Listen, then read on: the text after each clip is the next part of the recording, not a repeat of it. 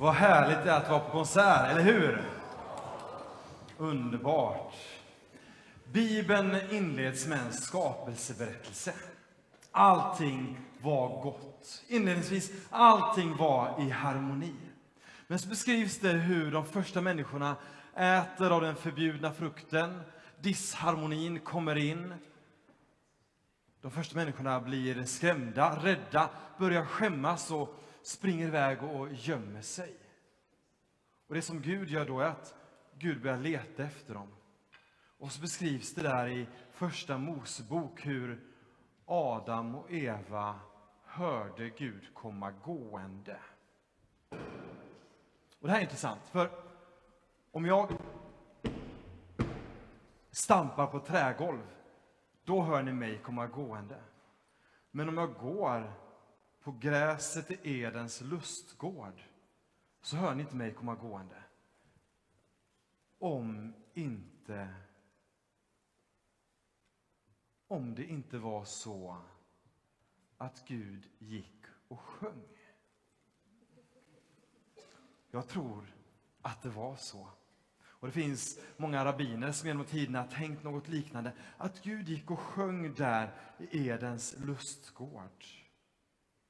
Alltså, redan från mänsklighetens begynnelse, från tidernas begynnelse, från skapelsen, så har sången, musiken, funnits med som en del. Musiken och sången har sitt ursprung i Gud själv. Och har från tidernas begynnelse också varit ett sätt att närma sig varandra. Gud sjöng. Därvid det här tillfället när mänskligheten hade tagit ett steg bort ifrån Gud, när disharmonin hade tagit sin plats, då går Gud och sjunger som för att använda musiken för att skapa harmoni i tillvaron igen. Musik berör. Musiken bär på en slags osynlig inneboende kraft som vibrerar genom hela våra kroppar.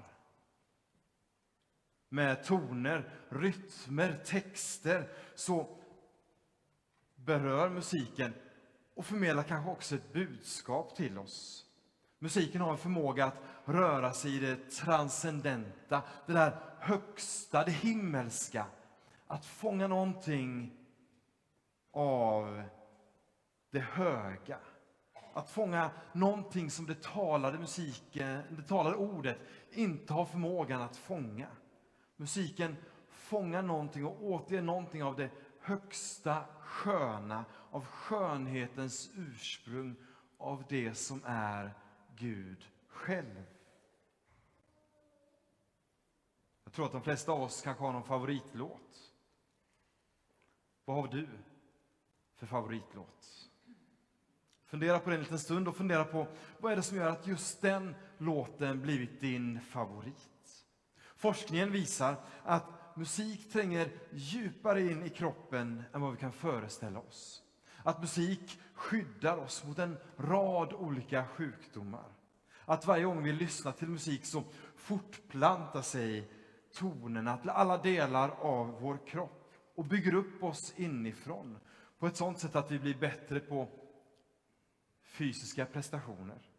Att vi bekämpar sjukdomar bättre, bekämpar stress bättre och återhämtar oss snabbare. Tänk vad häftigt att allt detta bor i musiken. Tänk vad häftigt att Gud kanske gick och sjöng där vid tidernas begynnelse för att skapa harmoni i tillvaron igen. Tänk vad häftigt. Just nu så befinner vi oss i våren. Och våren är en annan sån här häftig sak med tillvaron. Vi är så vana vid att kämpa oss till för att få saker och ting. Våren kommer oavsett om du och jag gör någon ansträngning eller inte. Och ändå är våren någonting av det mest underbara som finns. Är inte det lite knäckande? Här anstränger vi oss för så mycket i livet och något av det bästa vi kan få kommer till oss utan ansträngning. Och så vackert och underbart det är. Ute i vardagen så pratar vi ofta om att vi ska få ut så mycket vi kan av livet. Hinna med saker, uppnå, ta ut det vi kan. Vi är alltid på väg och frågan blir, är vi någonsin där? Thomas Sjödin har skrivit någonting i stil med att levandets stora konst inte handlar om att ta ut, utan om att sätta in. Och då blir frågan, hur sätter vi in? Och jag vill minnas att han landade i att det gör vi genom att ta emot. För ett tag sedan så såg jag en videosnutt om en person som hade en hundralapp. Och så gick han runt i Stockholm och försökte ge den här hundralappen till olika personer.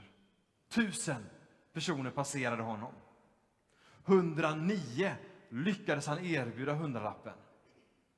Av de 109 var det hur många som tog emot? Sju. Av tusen så var det sju som tog det här gratiserbjudandet. Vi är så programmerade till att kämpa oss till framgång att vi glömmer mottagandet. Och musiken påminner det för oss. Så hur mäter vi ett liv? Mäter vi det i 525 600 minuter på ett år? Eller handlar det mer om att ta emot och ge vidare? Jakten på framgång och succé gör oss blinda, fick vi höra av en av låtarna tidigare. Livet är större än materiella ting. Och i låten Is there life on Mars så fick vi höra en mängd olika frågor som jag tror bottnar egentligen i ett slags sorgset rop och sorgset hopp som bär frågan om det finns någonting större, något mer, någonting bortanför ekorrhjulet, någonting bortanför det vi känner till. Och så fick vi också lyssna på låten att i allt det här oroliga. I det oroliga vattnet, de oroliga strömmarna, så finns det en bro som byggs. En bro till frid, en bro till kärlek, en bro till framtiden. En vän till oss bygger den bron. Och kyrkans budskap och det kyrkan vill påminna oss om är att Gud vill vara den vännen för dig och för mig. Den vännen som går fram i vårt liv och som nynnar och sjunger på en melodi, en sång för att skapa harmoni hos oss. Nu får vi ta emot välsignelsen innan vi fortsätter lyssna på sångerna från Voice. Herren välsigne er och bevara er. Herren låter sitt ansikte lysa över er och vare er nådig. Herren vände sitt ansikte till er och give er frid. I Faderns, Sonens och den heliga Andens namn. Amen.